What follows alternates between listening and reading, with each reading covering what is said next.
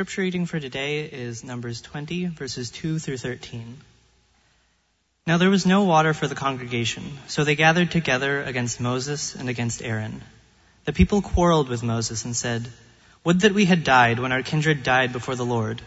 Why have you brought the assembly of the Lord into this wilderness for us and our livestock to die here? Why have you brought us up out of Egypt to bring us to this wretched place? It is no place for grain or figs or vines or pomegranates, and there is no water to drink. Then Moses and Aaron went away from the assembly to the entrance of the tent of meeting. They fell on their faces, and the glory of the Lord appeared to them. The Lord spoke to Moses, saying, Take the staff and assemble the congregation, you and your brother Aaron, and command the rock before their eyes to yield its water. Thus you shall bring water out of the rock for them. Thus you shall provide drink for the congregation and their livestock. So Moses took the staff from before the Lord as he had commanded him. Moses and Aaron gathered the assembly together before the rock, and he said to them, Listen, you rebels, shall we bring water for you out of this rock? Then Moses lifted up his hand and struck the rock twice with his staff. Water came out abundantly, and the congregation and their livestock drank. But the Lord said to Moses and Aaron, because you did not trust in me to show my holiness before the eyes of the Israelites. Therefore you shall not bring this assembly into the land that I have given them. These are the waters of Meribah, where the people of Israel quarreled with the Lord, and by which he showed his holiness. This is the word of the Lord. Praise be to him. Good morning, church. Boy, those were tasty crackers. My wife and I sat back down, she's like, we've got to get some of those. Not just once a month and not just one. it's, uh, it's a pronoun, uh, pro- pro- profound pleasure to uh, be invited to join the preaching pool here today. And uh, I'm glad I can give the preachers here an occasional break.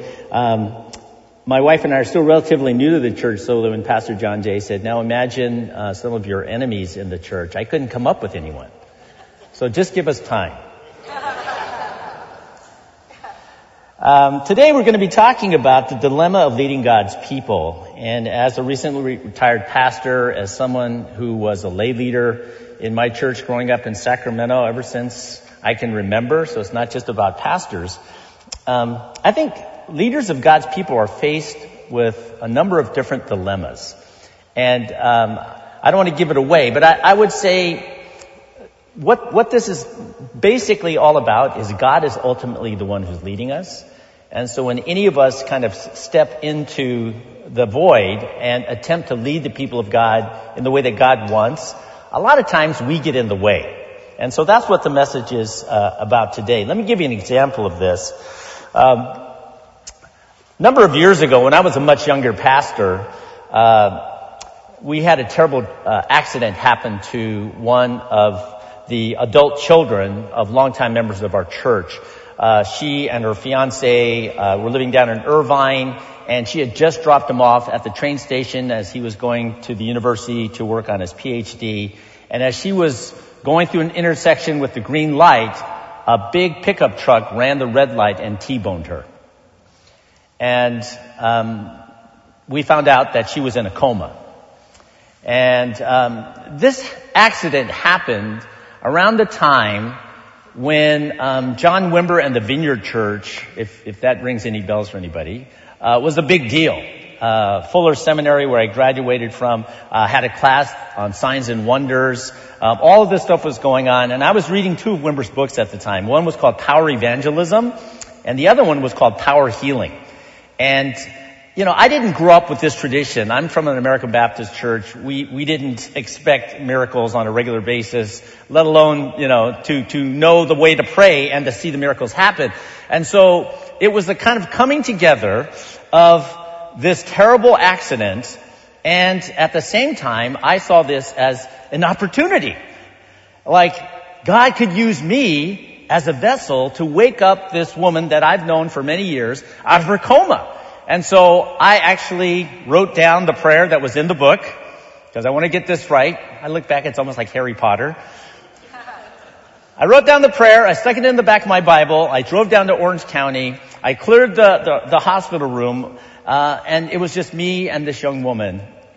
And if you've ever been in that kind of room and just tubes everywhere and beeps and, and uh, monitors, and I pulled the prayer out of my Bible and I uttered it over her, fully expecting her to open her eyes and wake up.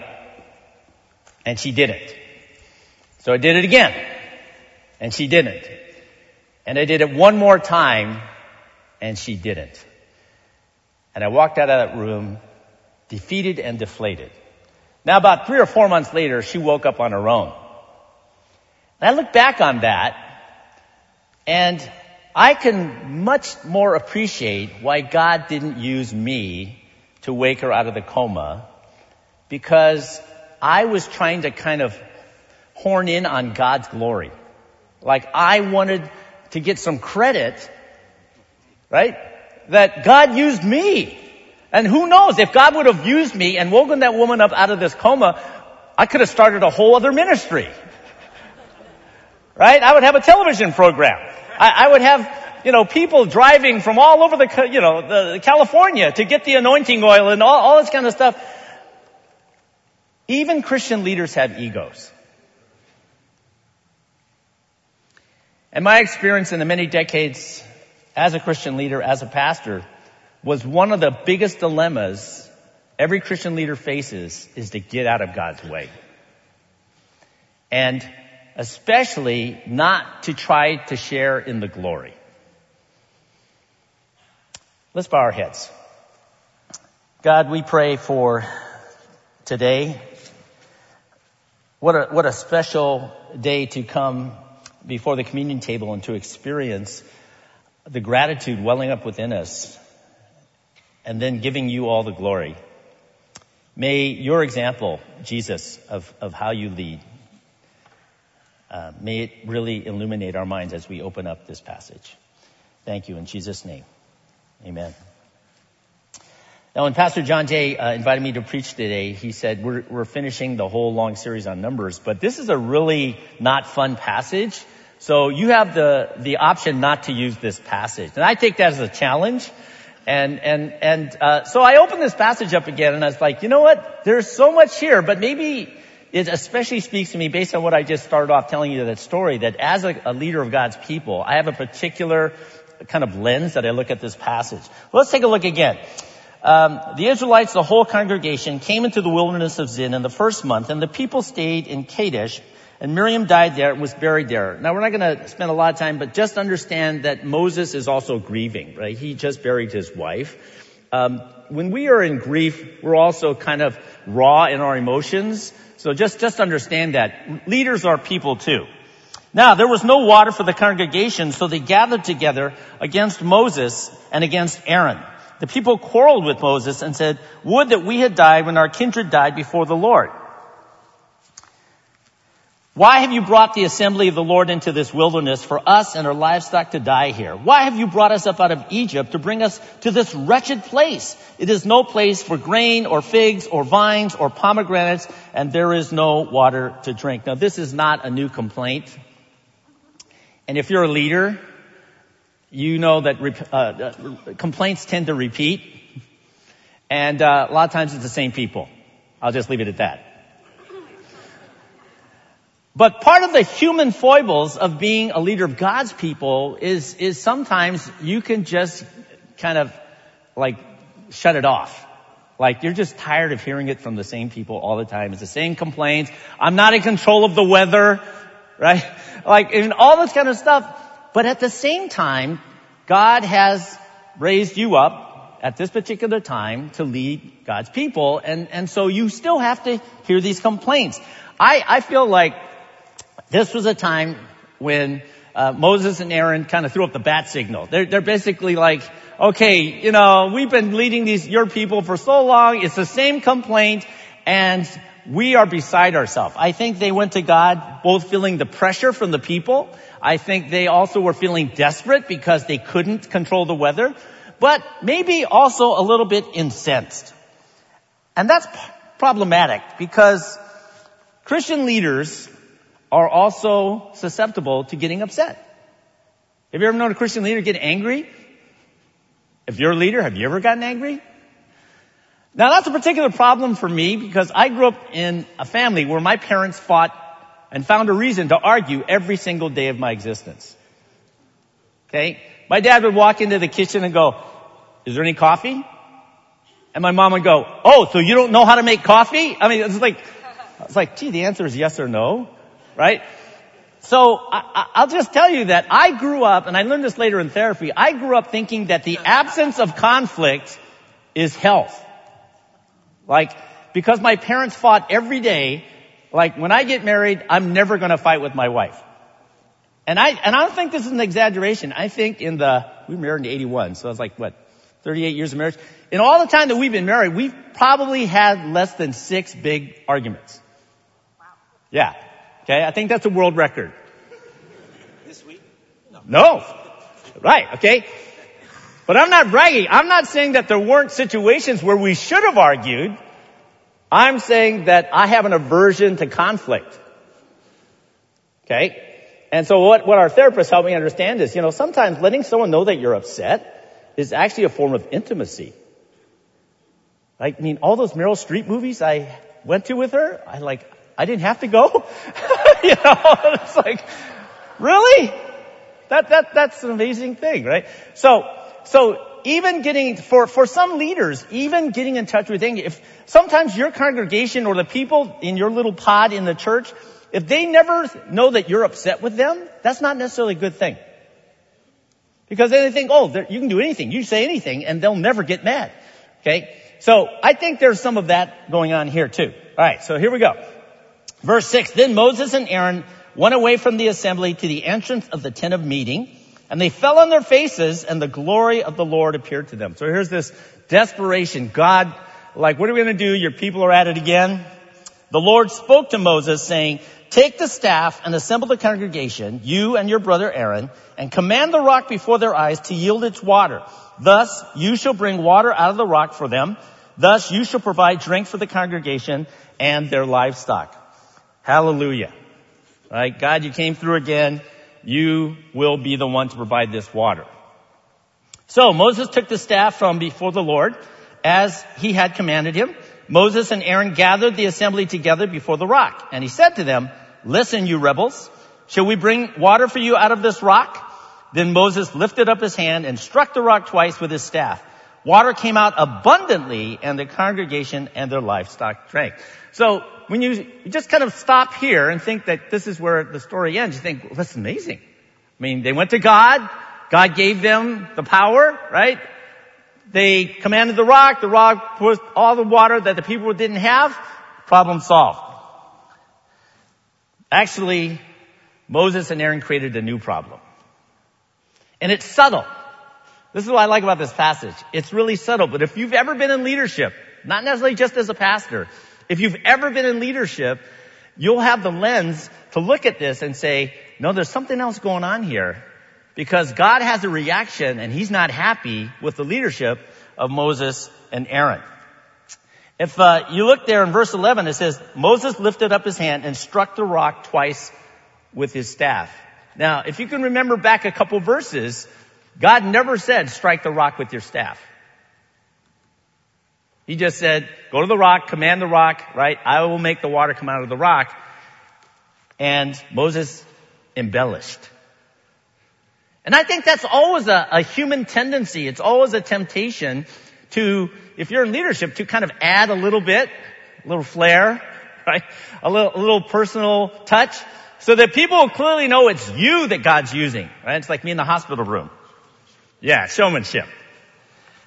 So, there are some scholars who look at this passage and they say, well, the reason why God got upset with Moses and Aaron is because Moses and Aaron saw an opportunity to demonstrate their anger. This gives double tap a whole new meaning. Right? right? Like, I didn't tell you to double tap the rock. And it's like, oh yeah, but isn't it better this way? Right? But maybe he did it like bam, bam, like I'm so, he called them you rebels, right? He's like, I just want you to know that when this water comes out of the rock, that it's by my mercy because I'm mad at you, right? It's like, I think that's possible, but I like this other explanation better. Before we get to that, it's interesting that it's called the place of Meribah, which is the place of quarrel. Okay, that's, that's the uh, meaning of the word. And anytime you're in leadership, especially, not only with, but especially with God's people, I mean, you're gonna get into contention. You're gonna have arguments. You're gonna have disagreements. And if you're in leadership, uh, there are gonna be many opportunities where people are gonna question, uh, how you're leading them, the decisions you're making, whether you're really hearing from God. And the question for us in leadership is, how do we really know that we're not embellishing? How do we really know that we're not doing a little freestyling? Okay, um, just just to kind of make it all work. I think it's this. I think Moses was trying to photobomb God. Okay, if God's the big dog, okay, Moses is like that little cat that just going to poke his head in the picture. Listen, you rebels, shall we bring water for you out of this rock? Interesting, right? Subtle, but I feel like Moses and Aaron added their signature to, to this event. And I think they saw this as an opportunity to share credit with God. One of the most difficult things is to let God actually do his thing and you and I get no credit. Years and years ago, my wife and I were um, really struggling with infertility issues. And we went like seven years of talking to specialists and trying different things. And if you've ever gone through that journey, it's not fun. Okay? And the disappointment every month when you're not pregnant. And after a while, it just got to the point where we just it's just like we didn't want to try anymore. And it's like when you're going through infertility issues, everyone around you seems to be getting pregnant. Right? And because I'm an open kind of person, uh, a lot of people were praying for us, a lot of people knew. But then because I'm an open kind of person, people would come up with unsolicited advice about how to fix the problem. And there was a little old lady in our church who I dearly love, and she came up to me one time, and this is nothing I've ever had a conversation with her about before, but she comes up to me after the service, she goes, Pastor Ken? I go, yeah. Do you wear bikinis or boxers?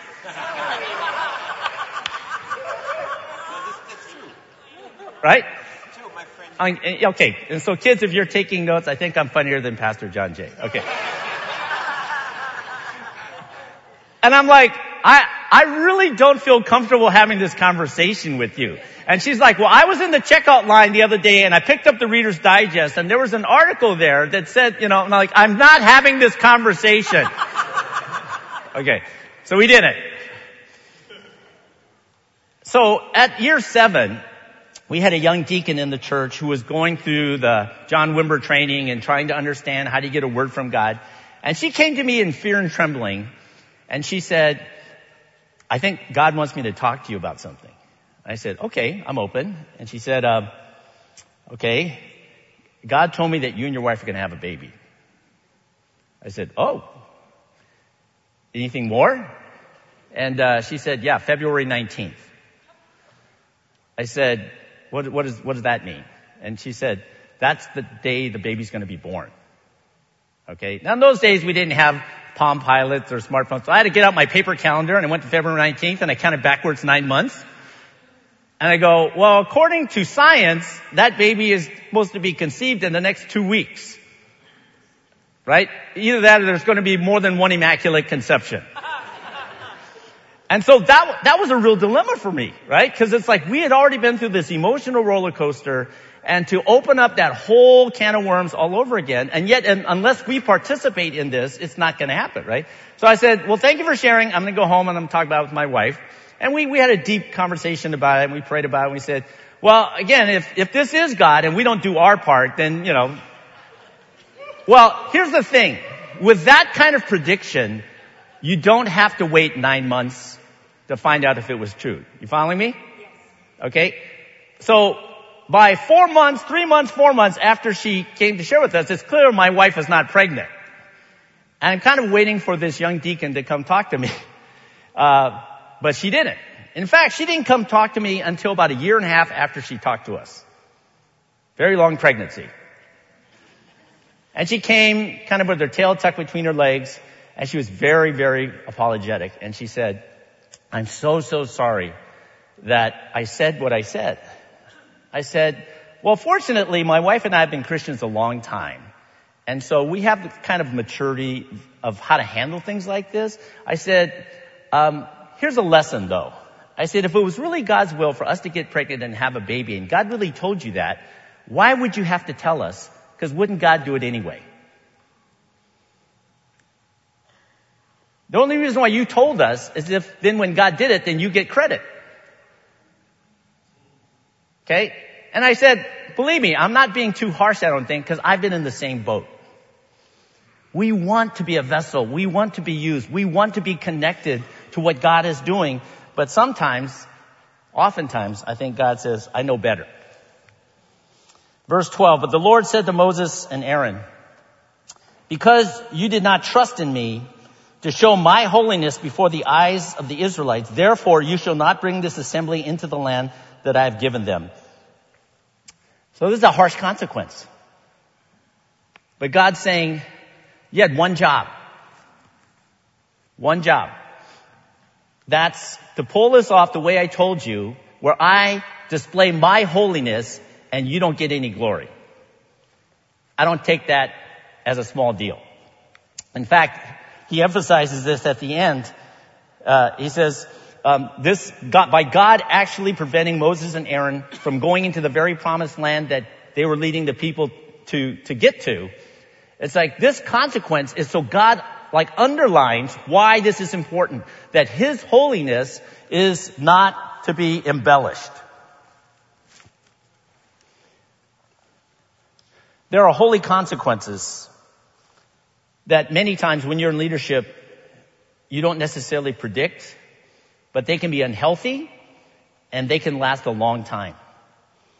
Um, some of us have been in situations where people have led us in the name of God and they have done a lot of damage in our lives. Nod your head if that's true for you. Okay? And I would say that many times those who did the damage, it was unintentional, but that doesn't mean it wasn't real. And I think that's why God says there are consequences. That's why any of us, whether you're leading children in children's ministry, whether you're leading the whole congregation, whether you're sitting on the deacon board, all of us have to take very seriously this, this command of God not to diminish God's holiness. Uh, there was a former pastor of Evergreen Baptist Church where I had served for, for many years, but this is during the 70s when I was still in high school in Northern California. He was leading the church and it was a very small church at the time. He really got into this thing called encounter groups where you're supposed to like spill your guts uh, in order for there to be greater intimacy in the church. And the church uh, board kind of said, you know, this is this is getting a little weird, and so you can't do this anymore. And so he actually left the church, started a nonprofit group that attracted like the Pied Piper, scores and scores of Chinese and Japanese American young adult Christians kind of emptied the churches and they all were meeting in these campus Bible studies and some amazing, wonderful, good things happened. But in the end, it became a cult. And I think the problem that occurred was that this leader of God's people, even though God had used him to do all these amazing and good things, at some point his ego started to overshadow God's holiness. And it actually got to a point where if you disagreed with the leader, with the pastor, you were disagreeing with God. Now that sounds pretty extreme, but there are milder forms of it that happen all the time. So, one of the recent dilemmas that I faced before I retired was how do I retire from the church and yet have people not kind of just listen to me, but learn to listen to God? I was there for 39 years, uh, over 25 as a senior pastor, so it's, it's very easy to imagine how people would be kind of trusting me and respecting me, all, all for good things. And I'll, I'll be honest with you, part of me was tempted to somehow get much more involved so I can make sure to pick the right person. Because when you've been at some place for that long, you don't want your legacy tarnished by someone who's just gonna tank it. So that's a dilemma. But what I heard from God was, You need to step way out of this process. We have bylaws that are already approved that describe a process where there's a search committee. Well, I could pick the members of the search committee. Yes. Right. I was like, no, I can't do that. Because I believe ultimately what God wanted and how God's holiness would be experienced and how God would get all the glory was that if the leaders of the church and the members of the church knew that I did not influence this process in one way, shape, or form. So I didn't pick, have any influence over that. The search committee met. I didn't even know who had applied. Okay. Um, when the search committee narrowed it down from six to three, they handed it over to the deacon board. Well, I was a senior pastor, I remember the deacon board. I could have then weighed in. I recused myself. I wasn't at those meetings. Okay? And there were times, honestly, where I was thinking, maybe it'd be good. So I wrote the moderator a little email and uh, I said, hey, um, still recused, but um, you know, it's been a long time. You guys are taking a long time. So if you want to invite me in for just a consultation, and uh, our moderator was a federal trial lawyer, and so he's very good with. It. He's like, and he sent me back my original email recusing myself. right? And, and, he said, um, "We got this, Pastor Ken. We believe that your original approach was right. So, no thanks." Okay. And when the finalist was announced, like that's the first time I found out who it was. And I then, in order to still be with what God was doing, I fully affirmed this person. It happened to be a person on my staff. I didn't even know how to apply. And, and I've, you know, even my being here today is submitting to the whole process. They say, well, you know, this new senior pastor, he needs time and space where you're not there. And so we went on this search, right, to find a church and we've landed here at First Baptist. But, but do you understand what I'm saying? Like, one of the things that was really, really an important lesson for me that I've learned over the years is it's not intentional to make a congregation totally dependent on the pastor, but that's not healthy. And that ultimately, they need to experience God speaking to them as well. They need to experience the whole process of learning how to discern. And so, so for me, in that case, I felt like I had to just get out of the picture. So that's a, that's one side of the dilemma. Let me finish with this. There's another opposite dilemma that Christian leaders are often faced. And that is, we know what God wants, but we actually are afraid to lead in that direction. Because it could be costly and painful. I want to end with this quick story. Um, before the Civil Rights Act was passed, uh, churches, especially in the Deep South, were very segregated. And uh, there was this guy named Clarence Jordan. He wrote the Cotton Patch Bible. He was traveling around the South with his little entourage, and they came upon a little country church with a little country pastor, where the congregation was completely balanced in black and white, like un unbelievable. Okay, so they had to ask the pastor, how in the world, in this huge Jim Crow law, huge, you know, segregated sort of culture, do you have a church that looks like the kingdom of God. Now, if you're from the South, I apologize because I can't tell the story without a Southern accent. So the pastor goes, well,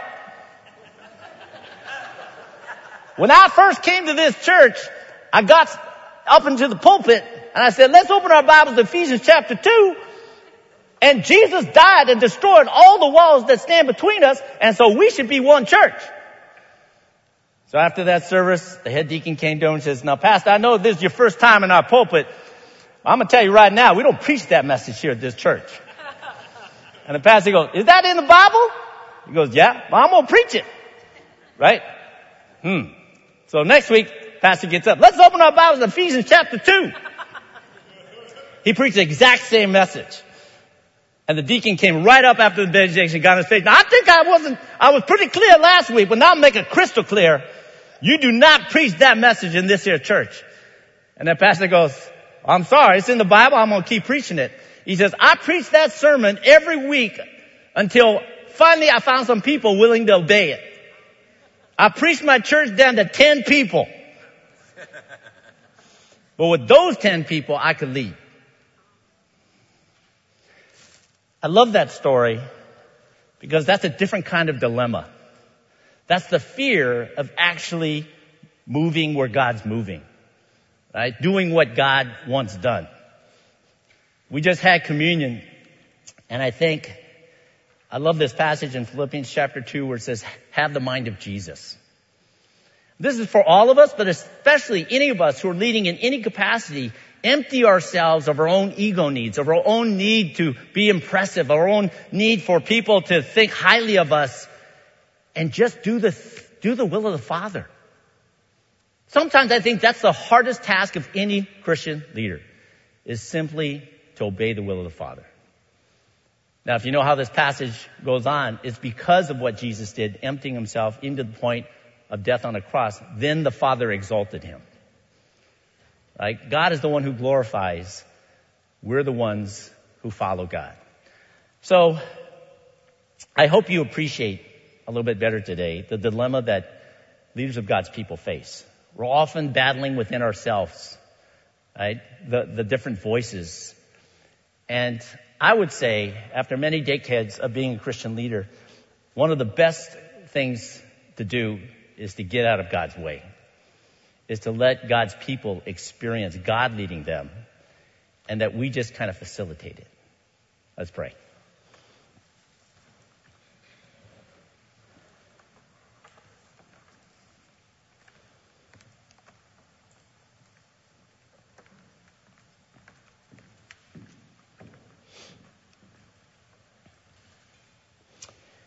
Jesus, once again, we thank you that you are this wonderful example of selfless leadership, willing to obey even when it's painful, even when it's costly, even when you have to make ultimate sacrifices.